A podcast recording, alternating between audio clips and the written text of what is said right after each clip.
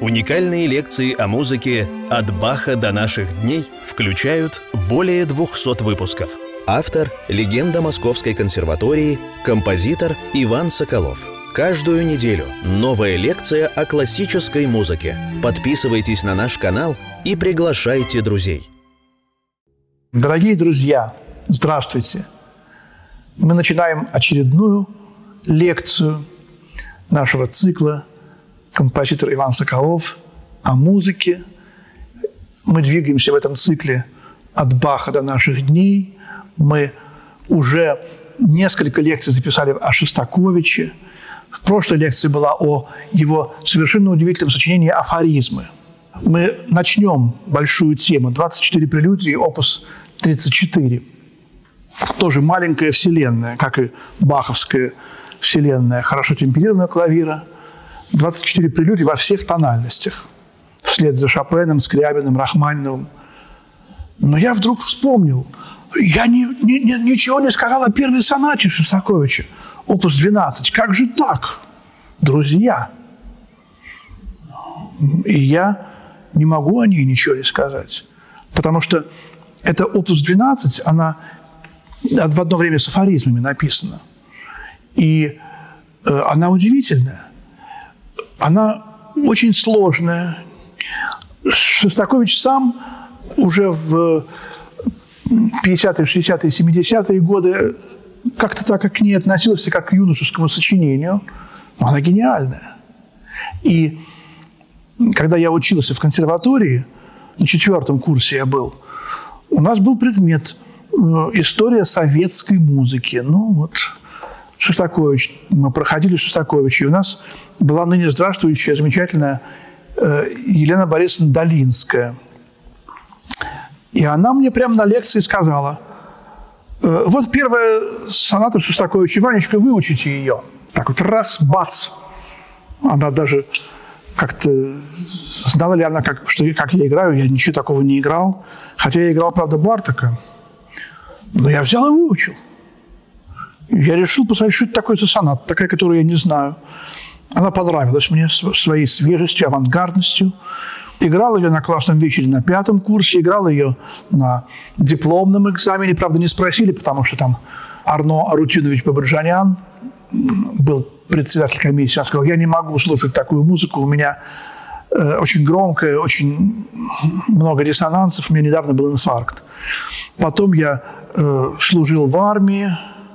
Когда растренированный после года и трех месяцев, так у меня получилось, год, три месяца я служил в армии, растренированный вышел из армии, опять стал заниматься, нужен был какой-то пинок мне, чтобы я опять вышел на сцену, и Лев Николаевич Наумов э, мне этот пинок дал. Ему было шестьдесят лет. В восемьдесят пятом году, и был концерт его учеников, и он поставил меня смело в один ряд со своими лучшими, известнейшими, знаменитейшими учениками Виардо, Гавриловым, Петрушанским. И в феврале восемьдесят пятого года я сыграл эту сонату, и в июле вышла первая статья обо мне, я с гордостью упоминаю об этом, в журнале «Советская музыка». И эту статью написал Андрей Федорович Хетрук, сейчас уже, можно сказать, великий музыкальный критик, тоже один из моих ближайших знакомых, к сожалению, недавно ушедший от нас. Для меня это очень памятная статья, очень памятный концерт, очень памятная соната. Она очень трудная. Я ее, конечно, не, не всю жизнь играл. Сейчас я ее не буду играть. Но она отражает то время. Это двадцать седьмой год. Шостаковичу двадцать или двадцать один год.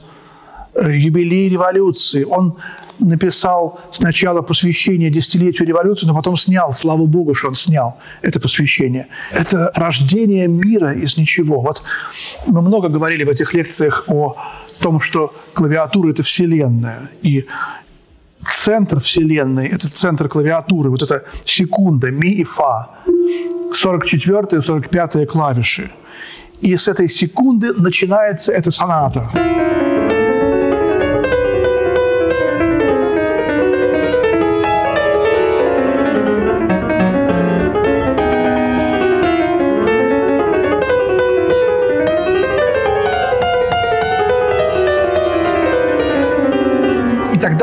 идет невероятно быстро, в таком, какую-то молекулы какие-то задвигались. Началась жизнь в этом мире. Вот. И такое же ощущение было у всех, ну, я могу себе представить, конечно, кто оказался вот в то время, в семнадцатом году. Я вот буквально вчера или позавчера открыл книгу такого малоизвестного, ну, для меня малоизвестного, очень известного поэта, символиста Юргиса Балтрушайтиса. У меня эта книга лежит давно, я ее периодически открываю, и я вчера вдруг нашел ключ к этому поэту. Сейчас не буду долго о нем говорить, это не наша тема, но он пишет о семнадцатом годе, как у него отличалось представление об этом годе э, от того, что, как это выяснилось, оказалось впоследствии произошло. Как он э, думал, что все сейчас будет хорошо, и он говорил: «Бог в помощь, родная страна, э, родная Россия, Бог тебе в помощь», и приветствовал, так сказать, опираясь на Бога и на царя, вот э, то, что начинало происходить. Люди думали, что началось что-то совершенно новое. И в побочной партии этой сонаты как будто вот таким мощным, страшным сапогом начинает идти вот эта вот какая-то страшная сила, образ зла. Вот такая вот э, жуткая побочная партия, которая должна быть женственной, лирической в нормальных сонатах. А здесь вот такой вот контраст. Удивительнейшая соната. Когда Шостакович ее играл на премьере, он сказал так: «Поскольку вы эту музыку еще мало знаете, разрешите сыграть мне ее еще раз». И сыграл в концерте два раза. Такое же было с «Прометеем» Скрябина. Скрябин впервые исполнял два раза подряд одно и то же сочинение. Но мало того, что его педагог Максимилиан Леонидович Штейнберг ругал этот стиль, что-то происходило в обществе, и что-то в нем самом происходило. Я думаю, что он не случайно потихонечку стал менять свой стиль в сторону упрощения. И менять он его стал, мне все-таки кажется, немножко раньше, чем возникла критика со стороны партии и правительства, в кавычках. Знаменитая статья «Сумбур вместо музыки» тысяча девятьсот тридцать шестого года, статьи о балетах «Светлый ручей» и «Болт», «Балетная фальшь», там еще были статьи. Вот этот авангардный период раннего Шостаковича, который очень небольшой, афоризмы, первая соната, вторая, третья симфония и нос. Ну, может быть, там первое трио, оно, в сущности, не такое уж авангардное. Вот эти пять сочинений, и все. Но они большие очень сочинения. Две симфонии, опера и два фортепианных крупных сочинения. Потом что-то начинает меняться. И вот уже Катерина Измайлова, следующее крупное его сочинение, которое он завершил в тысяча девятьсот тридцать втором году, шестнадцатого декабря, оно, мне кажется, характеризует перелом э, в сторону вот этого второго такого простого как бы стиля Шостаковича, который мы можем назвать «эзопов язык».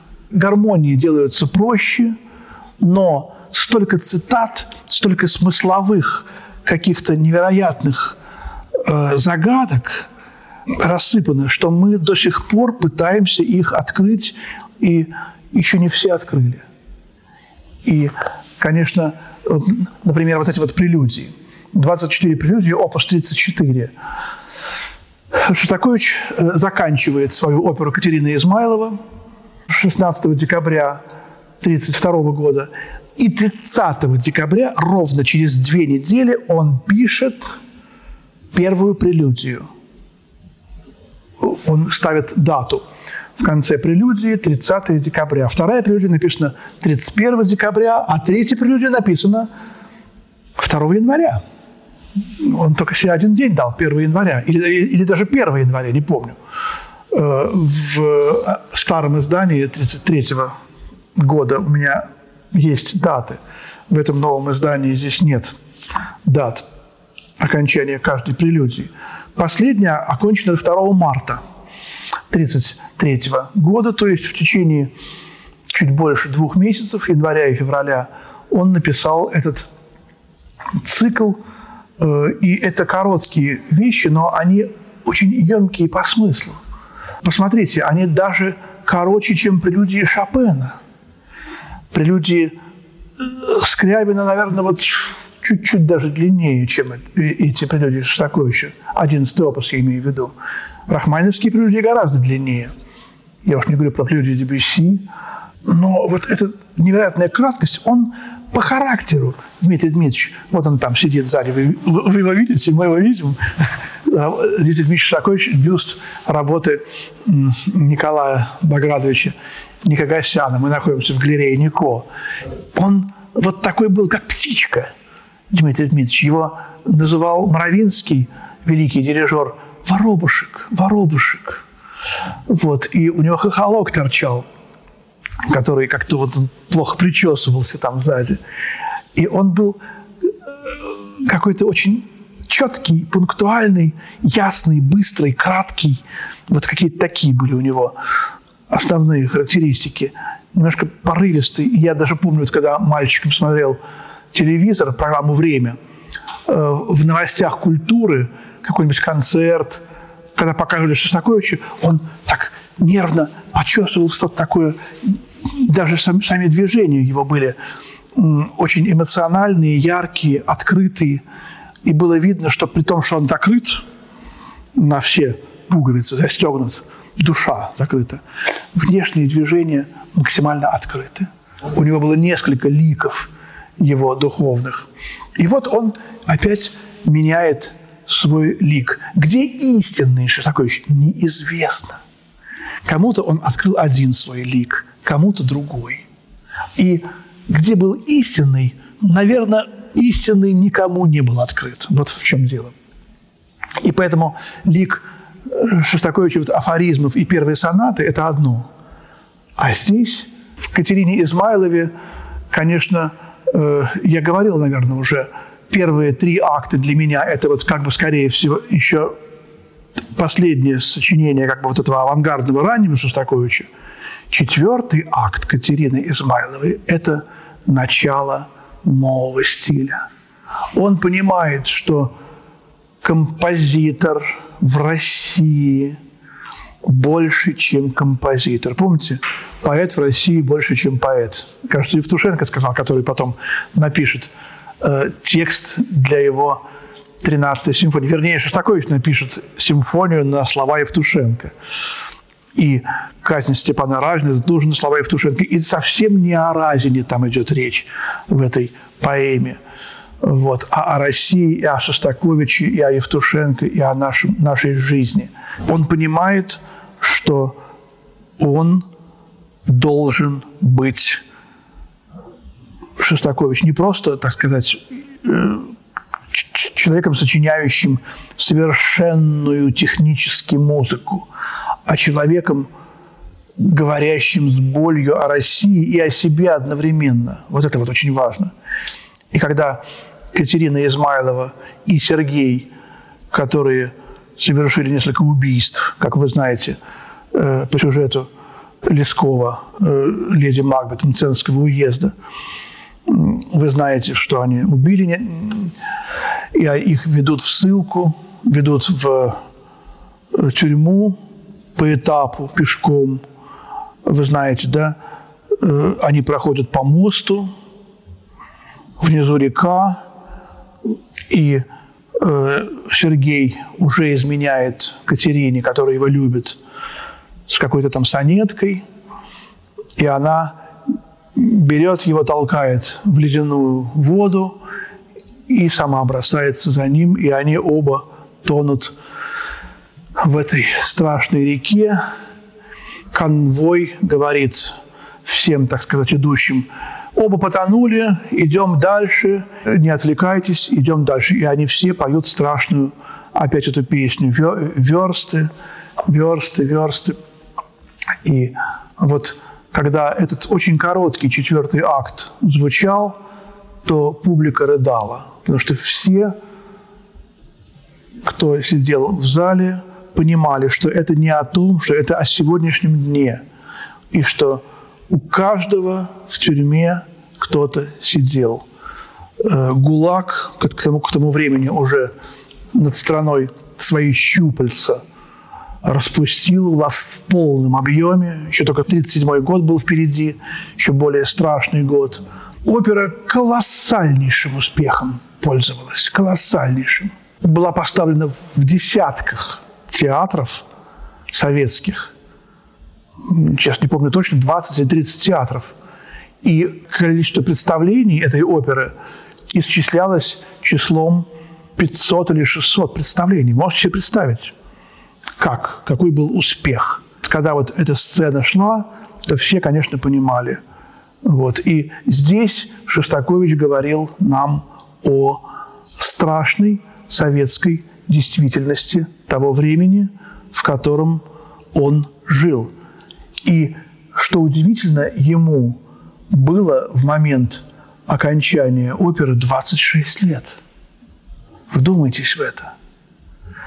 И, конечно же, почему я так долго говорю, невозможно было отойти мгновенно от такого сочинения, как опера Катерины Измайлова, через две недели, и когда он начинает абсолютно противоположную музыку, двадцать четыре таких крохотулечки, которые даже короче, чем шопеновские прелюдии. Шопеновские идут в целом сорок примерно минут, а шостаковичевские прелюдии идут в целом меньше получаса.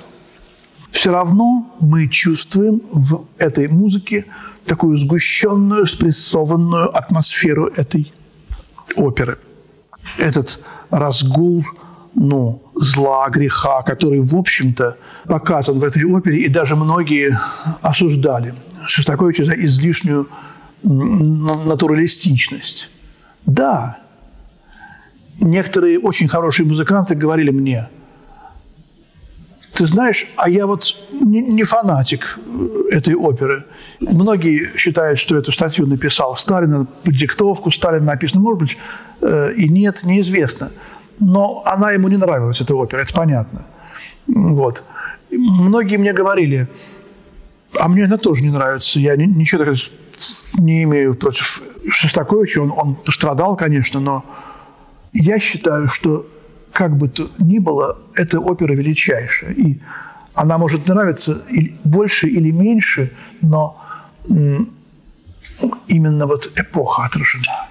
И именно удивительно совершенно... Сюжет остав... оставлен тем же, но мы чувствуем, что это про нас. Про тридцатые годы двадцатого века. И про двадцатые годы двадцать первого века тоже. Причем даже не обязательно все там менять с точки зрения, так сказать, режиссуры, как это сейчас делается. Вот. И вот особенно первые прелюдии. Он идет здесь по тональностям Шопена. Первая до мажорная, вторая ля минорная. Шопена, Скрябина. Последовательность тональностей. Особенно мы чувствуем э, вот эту связь с оперой Катерины Измайлова в третьей и в четвертой прелюдиях. В прелюдиях соль-мажор и ми-минор. Причем третья прелюдия соль-мажор, она является к ми-минорной четвертой прелюдии как бы вступлением. Тоже о прелюдия – это и есть вступление. А ми-минорная прелюдия, четвертая, она в сущности является фугой. Понимаете? Прелюдия и фуга как-то проскочила в двадцать четыре прелюдии. Мы отвечали когда-то на вопрос, а почему Шопен не написал прелюдии и фуги? Куда девались фуги у Шопена? Да? Отвечали мы на этот вопрос или нет? Не помню, но фуга, тяжелый жанр, уже, так сказать, после Баха его сыновьями был, ну, как бы отправлен в отставку, можно сказать. И есть фуги и у Бетховена, и у Моцарта, но их очень мало по сравнению с Бахом. Они потом возрождаются. В девятнадцатом веке фуг не так много. И то, что вдруг Шостакович вспоминает о них, прелюдия, ждут чего-то, революции каких-то ждут в девятнадцатом веке. Век революции, двадцатый век. Помните, мы говорили, что такое фуга? Некое инобытие. Фуга – это то, что будет потом, после жизни. Жизнь после жизни. Для меня это так. Вот. Конечно, Шостакович не стал бы говорить, что э, все мои фуги, мы еще будем говорить о его двадцати четырёх прелюдиях и фугах. Эта тема займет несколько десятков лекций у нас. Прелюдии и фуги Шостаковича. Их двадцать четыре, может быть, мы про каждую отдельную лекцию, так сказать, запишем. Вот. А третья прелюдия – это как бы скучная жизнь в том доме, в котором оказалась э, леди Макбет Катерина Измайлова. Вот. Это музыка, в которой Шостакович изображает скуку. Специально напишите скучную музыку. Композиторы очень стараются, чтобы их музыка не была скучной, потому что музыка очень часто вообще кажется людям скучной. Я помню, вот в детстве была моя задача не засыпать во время слушания музыки, чтобы было интересно. Ну вот звуки, звуки, звуки. Как найти какую-то линию, чтобы тебе было интересно? Как научиться слушать музыку – это огромная задача. Выполняем ли мы эту задачу? Учимся ли мы слушать музыку? Учу ли я вас, моих дорогих слушателей, слушать музыку? Я не знаю, специально я этого не делаю. Но я учился, я помню, как я себя заставлял слушать одно и то же сочинение десятки раз, чтобы находить нить некую. И я думаю, что композиторы тоже стремятся э, к логической нити, к последовательности музыкальной мысли, чтобы было интересно. А здесь Шостакович наоборот говорит: а я хочу, чтобы музыка была скучная и ничего не происходило, как в жизни. Вот ничего не происходит, вот все есть, еда есть, слуги есть, они все делают, все тебе преподносят. Живи, а делать нечего. Спи, гуляй. И в конце этой прелюдии возникает катастрофа. А катастрофа возникает на нотах ми бемоль и ре. Помните, мы в афоризмах говорили, что это ДС. Дмитрий Шостакович. ДС. Ре, ми бемоль. Это потом только станет ДСЦХ. Эти вот четыре звука – это Дмитрий Шостакович. Иногда он добавляет ДД. Два раза повторяет первую ноту. Потому что он Дмитрий Дмитриевич. Вот. Но поскольку это врезающаяся в голову монограмма, и ее уже так часто не будешь повторять, все будут понимать, что это, так сказать, музыка только обо мне, только о Шостаковиче, только об авторе.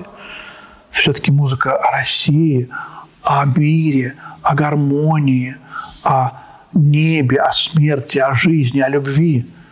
Поэтому он берет зашифрованную, скрытую монограмму ДС, два звука, а иногда ДЭ, а иногда СДС. И поэтому можно много сказать, что да, да, да, это, это случайно все, да, но это не случайно. Вот послушаем прелюдию номер три, такую вот медленную, скучную, и которая вдруг взрывается, как в опере Катерина Измайлова. Вдруг они идут, идут, идут по этапу в Сибирь. И вдруг они, так сказать, оказываются в море. И опять версты, версты, версты. Опять миллионы в ГУЛАГе сидят, сидят, сидят. Прелюдия номер три Шостаковича. Thank you.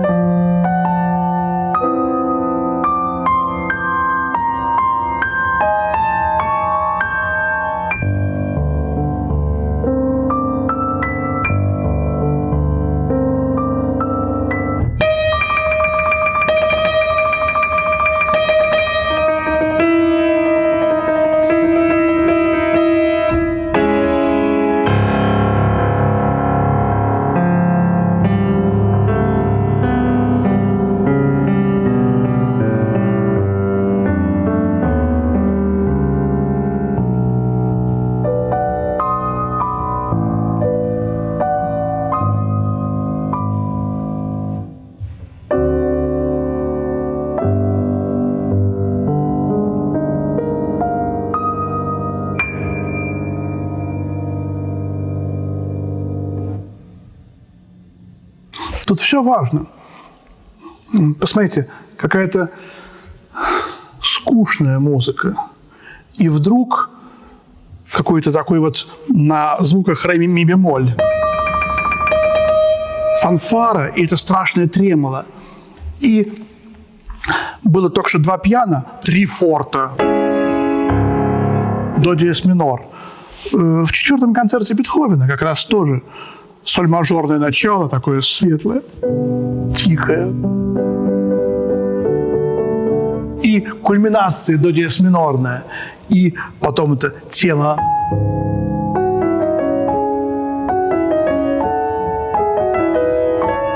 Которую Нигаус называл «Вы жертвой упали». Поразительное совпадение. Революционные песни «Вы жертвой упали» в борьбе роковой. И в музыке первой части четвертого фортепианного концерта именно как раз вот и вот эта жуткая буря. И здесь тоже соль-мажор, до диез минор, три тонанта, мажорная, минорная. Вот. И в самом конце этой прелюдии, помните,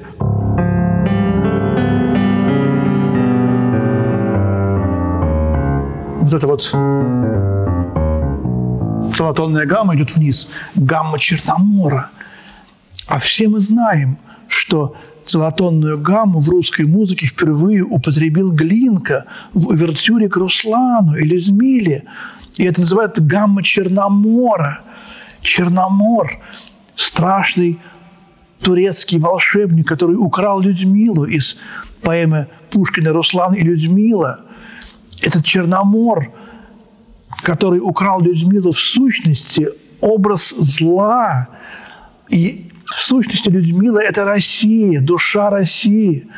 И эта поэма, она явилась пророческим таким предзнаменованием какого-то вот невероятного вот этого трагизма, который был и в декабристском восстании, и в семнадцатом году.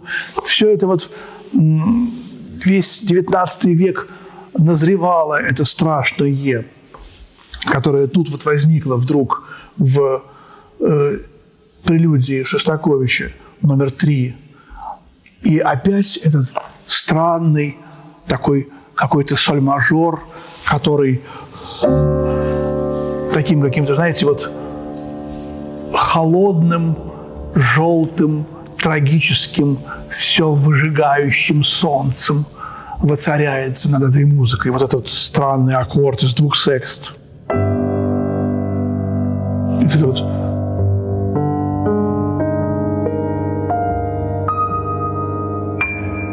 Левая рука над правой. Очень похожие есть в этюде-картине Рахманинова опус тридцать девять, номер пять. Он тоже завершается вот таким же вот как бы перекрещиванием рук.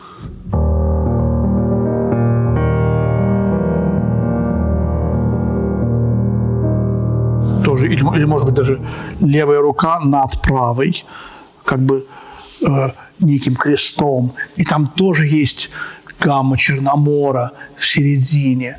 Очень странные ассоциации между Шостаковичем и Рахманиновым, но они почему-то мне здесь приходят в голову, как ни странно.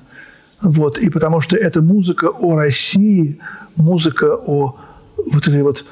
Э, Людмиле, которая, в общем, у Пушкина в «Руслане и Людмиле» является душой России. А четвертая прелюдия – это фуга. Прелюдия – это фуга. И вот здесь вот это э, тот крест, который Россия в лице своих миллионов э, заключенных, несправедливо осужденных на страшные страдания, какие-то постройки каких-то ужасных, совершенно ненужных вещей, каких-то железных дорог, которые были потом забыты. И вот эта фуга, написанная на тему креста. Вот эти вот четыре звука, образующих тему креста. И мы сразу узнаем баховскую фугу ми-мажор из второго тома. Все четыре звука узнаем и моцартовского «Юпитера». Узнаем много сочинений, в которых эта тема процитирована. И, между прочим, от этой же ноты ми она есть в рахманиновской мелодии.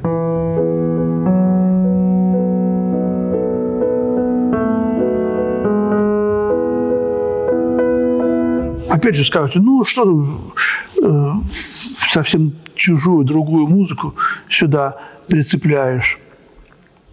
Нет. Это случайность, но в музыке нет случайностей. Размер пять четвертей. Три плюс два. Тоже много мы говорили об этом э, размере, который между небом и землей.